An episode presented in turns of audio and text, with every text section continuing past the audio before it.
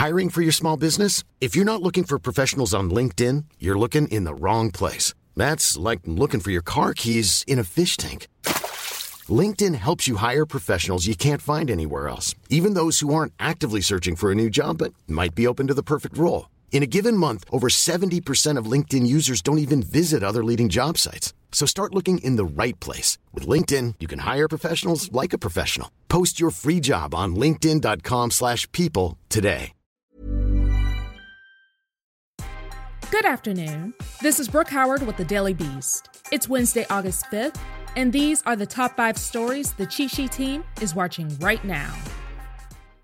Pentagon officials have reportedly said that they have absolutely no idea what President Trump was talking about when he described the gigantic and deadly Beirut explosion on Tuesday as a quote, terrible attack carried out using a quote, bomb of some kind.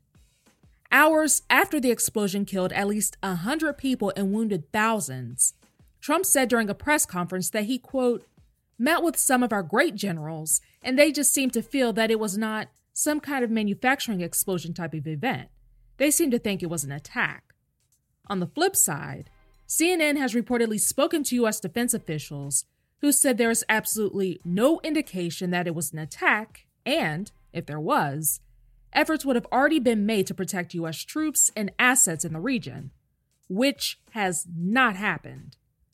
Lebanon has blamed the explosion on the accidental detonation of more than 2,700 tons of ammonium nitrate, and the country's officials have reportedly raised concerns with U.S. diplomats about Trump's so called attack language.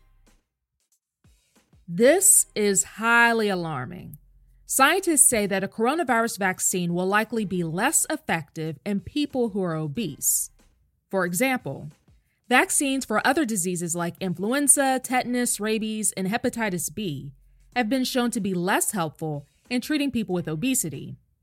It's a pattern that researchers say will possibly continue in the search for a COVID 19 treatment. Raj a nutrition associate professor at UNC Chapel Hill, says, quote, no way to a vaccine being developed by next year for people who are obese. The issue is of particular concern in the US, where more than 107 million people are considered to be overweight. Those with a body mass index over 30 are among those at the greatest risk of experiencing severe COVID 19 symptoms. This group includes about 42% of American adults. President Trump must really be paranoid about November. His reelection campaign has continued its baseless war against mail in ballots and has even sued the state of Nevada, which plans to carry out the presidential election almost entirely by absentee voting.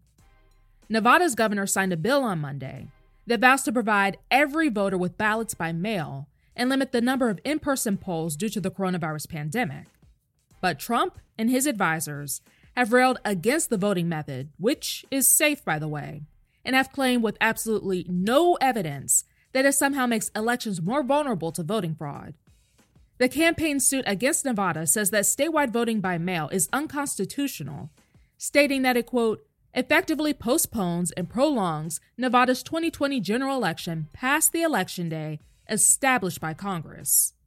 But isn't that what Trump was also trying to do? This is taking working remotely to a national level. Due to the coronavirus, Joe Biden will no longer travel to Milwaukee later this month to accept his Democratic presidential nomination at the party's national convention. Initially, Biden planned to deliver his speech in person, but his campaign has scrapped the entire idea out of COVID 19 precautions. Instead, the former vice president will deliver his speech remotely at his home in Wilmington, Delaware. The Democratic National Convention will be almost entirely virtual due to the ongoing pandemic and the mounting number of cases in the U.S. The Republican National Convention will also be completely virtual after months of going back and forth with venue changes. President Trump said on Wednesday that he will probably deliver his acceptance speech from the White House. Legendary writer and best-selling author Pete Hamill died on Wednesday morning at the age of 85. The Daily News reported that Hamill suffered a fall this weekend, injuring his hip, and died of kidney and heart failure following emergency surgery. Besides serving as editor for both the New York Daily News and the New York Post, Hamill wrote more than 20 novels and over 100 short stories during his career. He was also featured in the pages of The New Yorker, Esquire, Rolling Stone, and New York Magazine. Hamill was a frequent witness to history. His most notable event could possibly be walking alongside Robert F. Kennedy in the Ambassador Hotel when an assassin opened fire in 1968, and Hamill helped disarm the killer during Kennedy's last moments. Reportedly, Hamill was survived by his wife, daughters, and a grandson. That's all for today. Check back every weekday morning and afternoon for more of the news you need to know. Find us on your smart speaker or wherever you listen to podcasts. Planning for your next trip? Elevate your travel style with Quince. Quince has all the jet setting essentials you'll want for your next getaway, like European linen, premium luggage options, buttery soft Italian leather bags, and so much more. And is all priced at 50 to 80% less than similar brands. Plus, Quince only works with factories that use safe and ethical manufacturing practices.